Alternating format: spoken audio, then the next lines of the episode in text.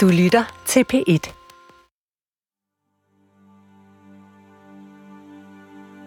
Mit bedste familiefoto, det er ikke min mors side, det er min fars side. Fordi min fars side, de er jo så... Mm, de kommer ud fra landet. Min bedste far, han har, hans hånd, jeg synes, jeg har en stor hånd. Altså, min bedste fars hånd, den er jo dobbelt så stor. Hans fingre, de er lige så tykke som to af mine fingre. Jeg har aldrig set noget lignende. Og de er jo store mennesker i forhold til sådan en som mig. Altså, øh, vejer næsten alle sammen 100 kilo. De er robust bygget, og så er der lille mig. jeg, jeg, ligner et eller andet, der blev adopteret. Står der med min hættetrøje. Det ser bare mærkeligt ud. Altså, Samtlige familiefotos ser mærkeligt ud.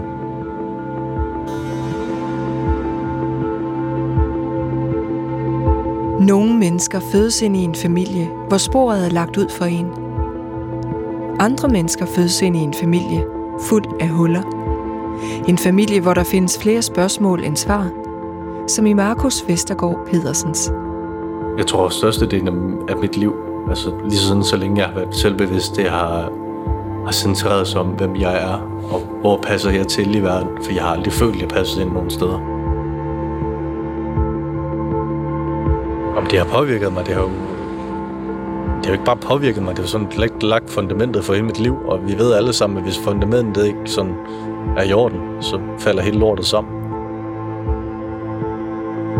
Du lytter til serien Det Forkerte Barn. Her er afsnit 1 ud af 4, en ælling i skolegården.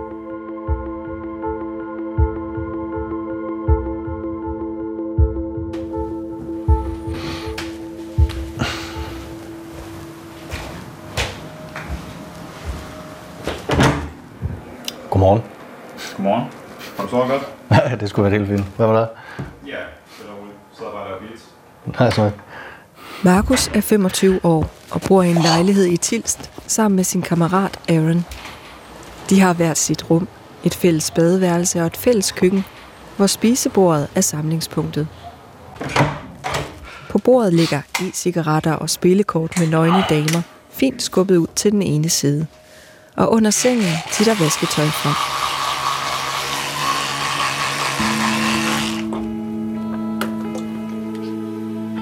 Øh, jeg kigger mig normalt ikke rigtig spejl for at kigge på mig selv. Jeg bryder mig ikke om måden, jeg ser ud på. Jeg er sådan blevet mobbet med det største af mit liv, så det er sådan lidt bare forankret i en sådan underbevidsthed, at man ikke sådan prøver samme måde, og andre folk heller ikke gør det. Jeg har altid følt mig så anderledes, at jeg har prøvet på at passe ind så meget som muligt. Jeg kunne aldrig for eksempel finde noget på at farve mit hår, fordi det, så stikker jeg mere ud. Så jeg er mere anderledes ud, og, og det, det fungerer jo slet ikke for mig. For jeg vil gerne virke normal. men det er jeg jo bare ikke. Skal vi hoppe ind og kigge på den der sang der? Ja, ja, 100.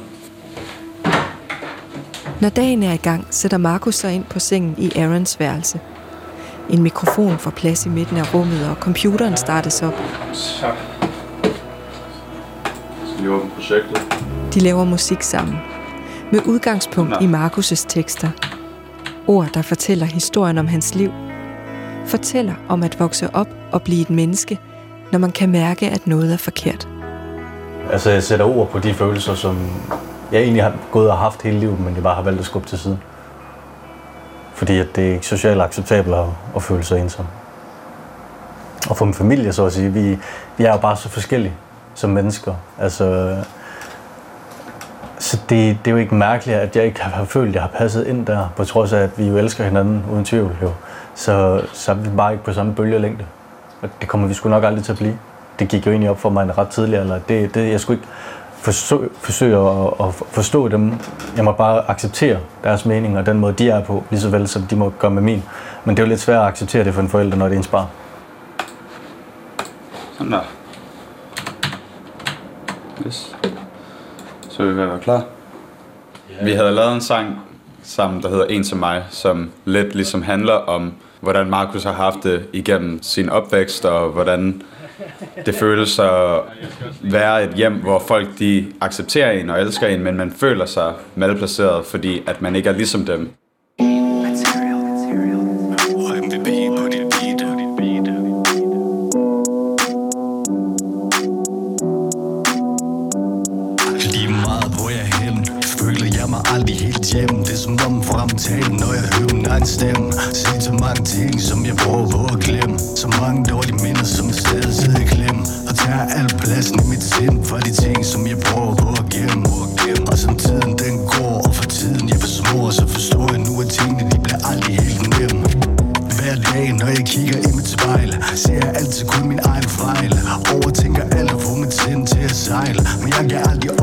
Op til dig med at krejle Sådan er vej, den er stejl På mine tanker flyder over, og det er ikke til at bære. Men fuck er det jeg er, og hvem er det jeg vil være? Og hvilken type energi vil jeg udsende i atmosfæren? Yeah, gør det ikke for pengene, gør det ikke for æren. Gør det kun fordi, at uden musik kan jeg ikke være Prøver bare at give de ting, som jeg har lært. I håbet om at hjælpe nogle af jer, som har det svært. Ikke for anerkendelse, men bare fordi det er noget, jeg holder nært. Og det lyder måske sært, men jeg vil ønske, der var nogen, der hjælpe mig. Ud af alle de dårlige steder, som jeg har været For de har til sind fortæret Folk de siger noget for mig selv Men det er ikke noget, jeg kunne vælge. Og det gjorde mig speciel, men der havde jeg vel lidt held. For nu har jeg en historie, som kun jeg kan fortælle. Nej, nej, man kan huske billedet. Nej, jeg kan godt ikke huske det. Ja, det er så en eller anden familie. Fødselsdag og jul. altså, han var jo den kønneste lille charmetrol. Markus' far hedder Henrik Tulstrup Petersen, og Markus' mor hedder Marianne Sørensen. De er skilt i dag og interviewet til serien hver for sig, om det de oplevede dengang de fik Markus. Jeg har egentlig altid vidst, at øh, jeg ikke kunne få børn på naturlig vis. Så jeg vidste godt, at vi skulle igennem noget fertilitetsbehandling. Året er 1995, og fertilitetsbehandling er ikke så udbredt som i dag, hvor hver tiende par er på klinik for at få hjælp til at få et barn.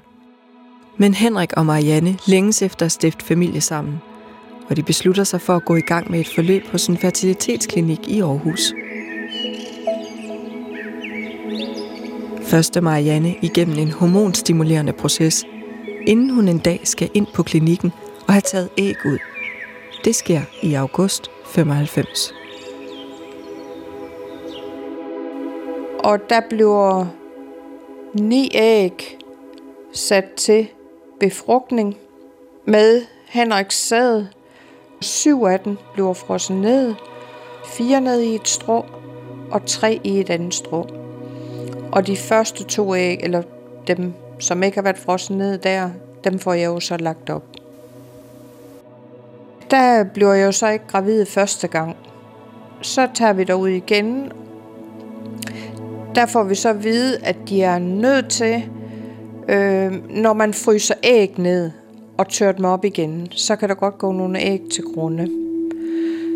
Og for at vide, at de var nødt til og tø begge strå op, hvor der så var to æg øh, tilbage, som var gode nok til at lægge op. Der er jo flere kvinder derude, og jeg lå faktisk sammen med en anden kvinde, en svensk kvinde, øh, som også øh, havde været ude og få lagt frosne æg op. Så vi lå på hver vores briks, fordi man skulle lægge, jeg kan ikke huske hvor lang tid bagefter, men øh, det, det var der jo ikke noget normalt i, øh, overhovedet ikke. Og så tager vi egentlig hjem, og så går der jo et, ja, er det, det går fem uger cirka, tror jeg. Så finder jeg ud af, at jeg er gravid, og jeg er jo lykkelig for, jeg er gravid. At vi skulle have lavet det her barn. Det var jo ikke sådan, at det var en smutter eller noget. Det var jo fuldt planlagt, altså. Så det var da et ønskebarn for os begge to.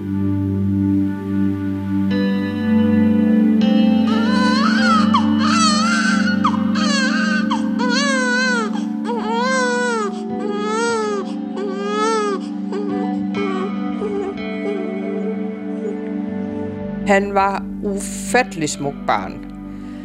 Altså, han var så smuk en baby. Hvem ligner han mest? Uh, ligner han mig? Ligner han Marianne? Uh, ligner han nogen fra familien af?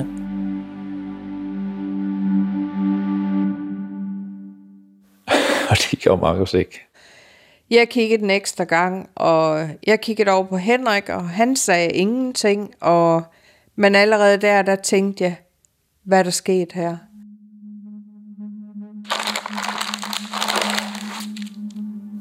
Ja, det er så fra fødslen af,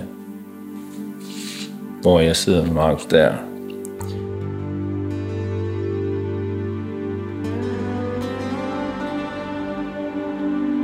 Jeg tror faktisk, når jeg tænker tilbage på, at det blev en lille smule chokeret. Jeg blev sådan lidt befippet. Jeg vidste ikke lige, hvad jeg skulle sige og gøre. Ja, jeg ved godt, der en del tanker igennem hovedet på en, jo, så...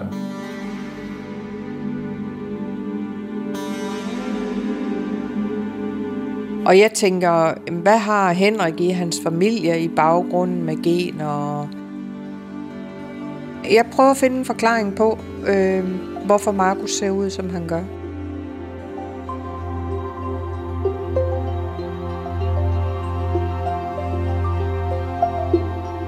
Man er også lykkelig samtidig, men der ligger et eller andet i baghovedet.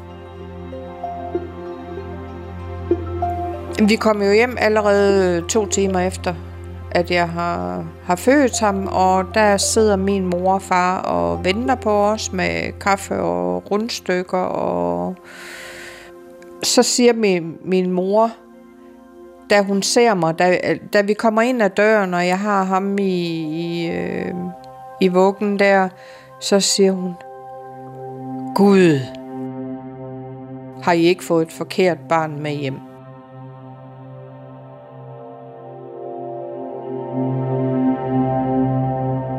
Det er det første, min mor hun siger til mig. Og så blev min far sur. kan jeg huske. Han blev skide sur. Fordi at han sagde, det, det siger man ikke.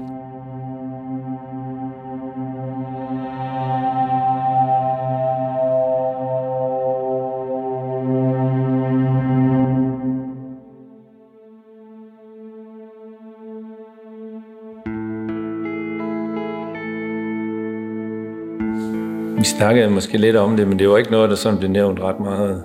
Altså, Fordi der er så mange ting, når man lige har fået et nyt barn. Noget er ikke helt, som det skal være. Alligevel tager den ene dag den anden. Henrik, Marianne, Markus og hans halvsøster flytter ind i et nyt hus lidt uden for Randers centrum. Et større hus med plads til at dyrke hverdagslykke og oplevelser, der sætter sig og bliver til anekdoter, man elsker at genfortælle. Jamen, øh, jeg sidder med et billede her foran mig af Markus' far. Og Markus, lille smukke Markus her bagved øh, i en vandrutsjebane ude i Djurs Sommerland.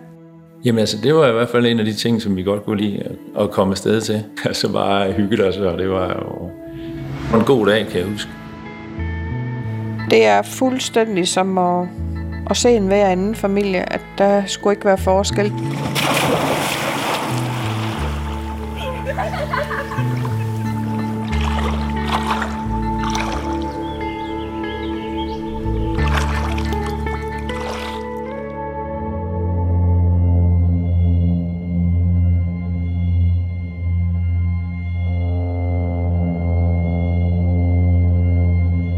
Mens Marianne og Henrik prøver at udleve den tilværelse og følelse af idyll, de drømte om, vokser spørgsmålene om Markus. Og der er især en gentagende situation, der trykker Marianne. Det er hver gang, jeg har set et billede. Hver gang, der har været nogle fotografier, så kommer tankerne endnu mere, fordi billeder, det gør, at tingene bliver tydeligt gjort. Det lyder måske lidt mærke, men når han sådan var sammen med andre børn og bare leget med dem, og sådan noget, så synes jeg faktisk ikke, det var så udbredt.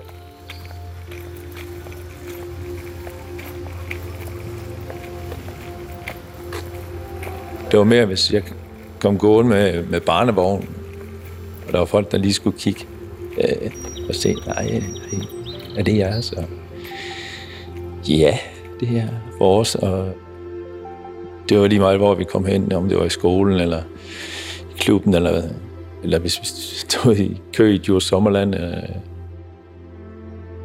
Mange gange så blev jeg lidt mundlam. Jeg følte lidt, det var som om, jeg havde, det var mig, der havde et forklaringsproblem her. Altså, og det, det, ikke, det var som om, jeg kom til at fremstå utroværdig over for andre mennesker.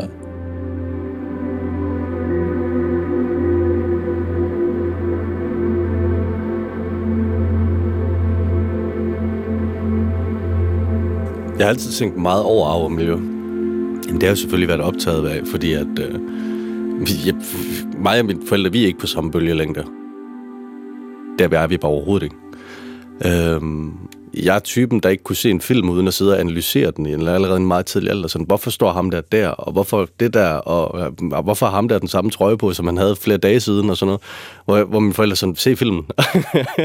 For så lidt, jamen det kan jeg ikke. Jeg, jeg kan ikke. Hvordan skal jeg kunne se igennem det der? For det sådan, hvordan ser du det der? Så sådan, jamen det ved jeg ikke. De kunne overhovedet ikke altså, genkende det der. Min far han har altid været sådan, du skal med til fodbold, og du skal gå til håndbold, og vi skal på stadion, og der er mange mennesker. Sådan, det, det kan jeg bare ikke overskue.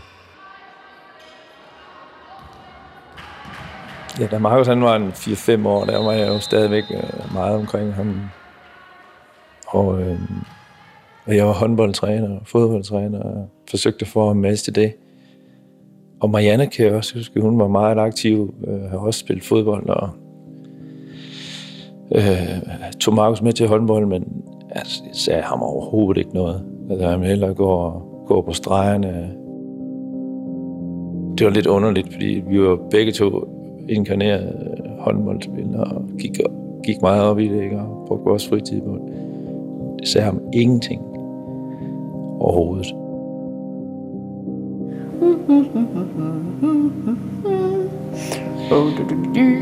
Markus kunne godt lide at lege med Lego-klodser og, og sidde og hygge sig.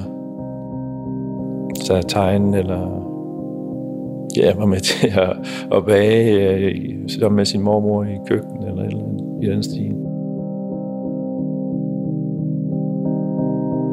Jeg tænker måske, at miljøet godt kunne, kunne præge øh, nogle mennesker til at, at blive en del af, af hvad de vokser op i. Men øh, jeg synes godt nok ikke, at det var tilfældet her. Jeg forstår ikke mine forældre. Altså, jeg respekterer dem, og jeg vil gerne forstå dem så godt, som jeg kan, og jeg, og jeg elsker dem, men, men jeg kommer fandme aldrig til at forstå dem. Altså, øh, lige så vel som de nok aldrig kommer til at forstå mig. Altså, på trods af, at man prøver på at kommunikere, så er det som om, at der bare er noget støj.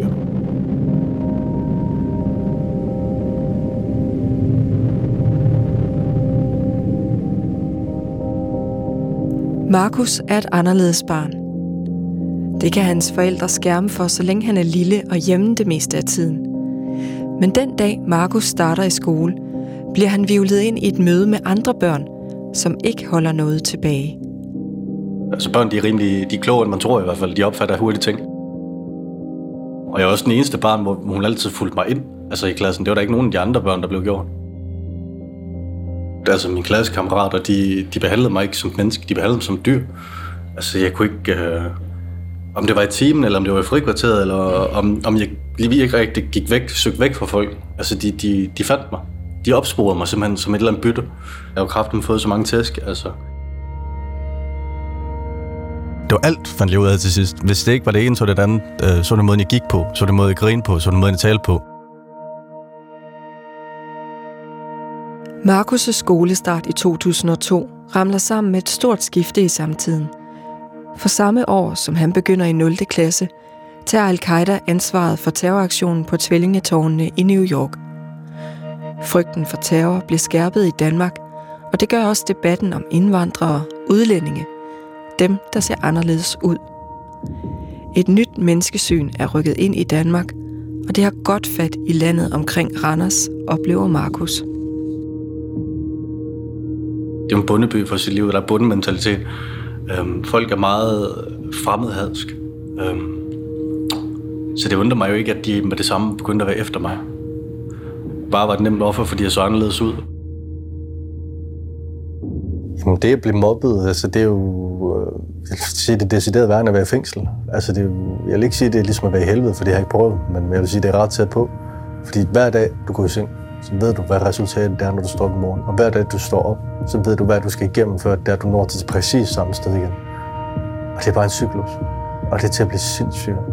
For du føler dig fuldstændig magtesløs. Efterhånden så på et eller andet tidspunkt, så har du nærmest bare prøvet alt. Altså, det er det samme om og om igen. Og du føler dig jagtet hele tiden, om du er derhjemme, eller om du er i skole. Fuldstændig ligegyldigt. Hvis det endelig er weekend, så ved du, jamen det er jo... Nu nyder den ikke. For du ved, på mandag så er det den nye igen.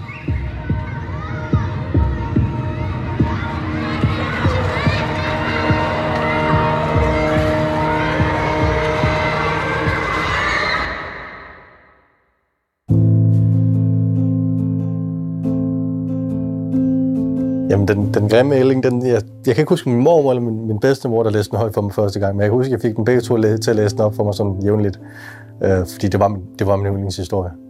Øh, den ramte bare et eller andet indeni, øh, og jeg var ikke i tvivl om, at jeg var den grimme ælling. Det har jeg nok altid godt vidst. Altså, fordi alle de andre kaldte mig grim, så det gav jo meget god mening. Min mor synes, jeg var den pæne, men altså, det, det følte jeg sgu ikke selv.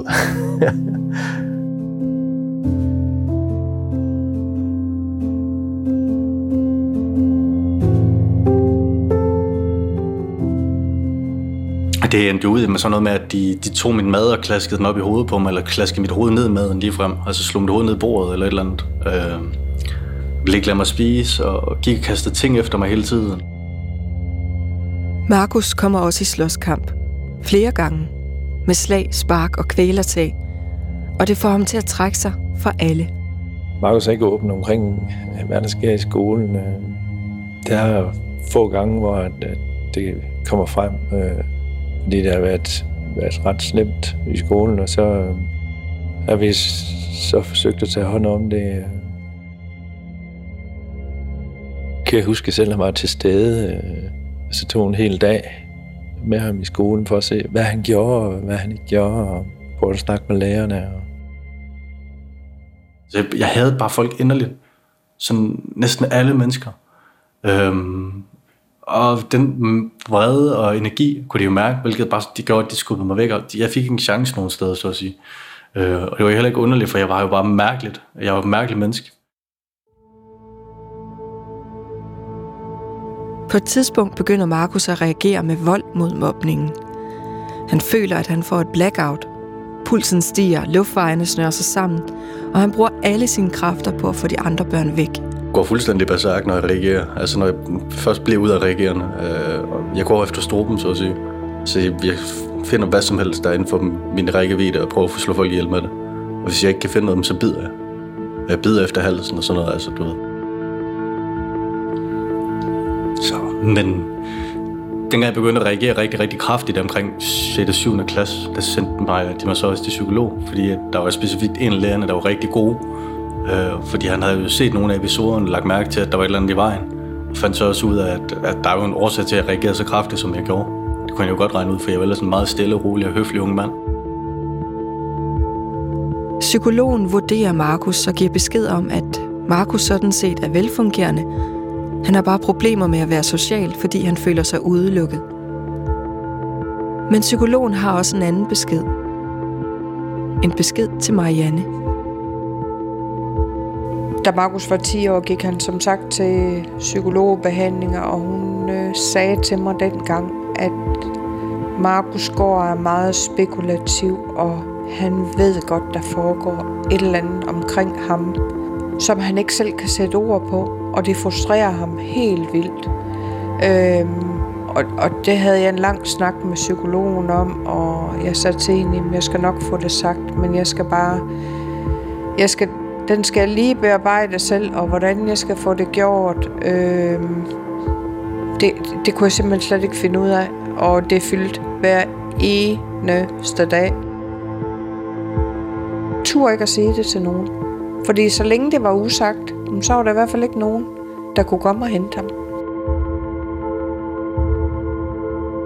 Det her var første afsnit ud af fire i serien Det Forkerte Barn – Tilrettelagt og klippet af mig, Sara Røykær Knudsen.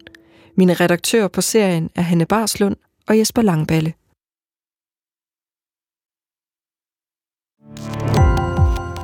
Gå på opdagelse i alle DR's podcast og radioprogrammer. I appen DR Lyd.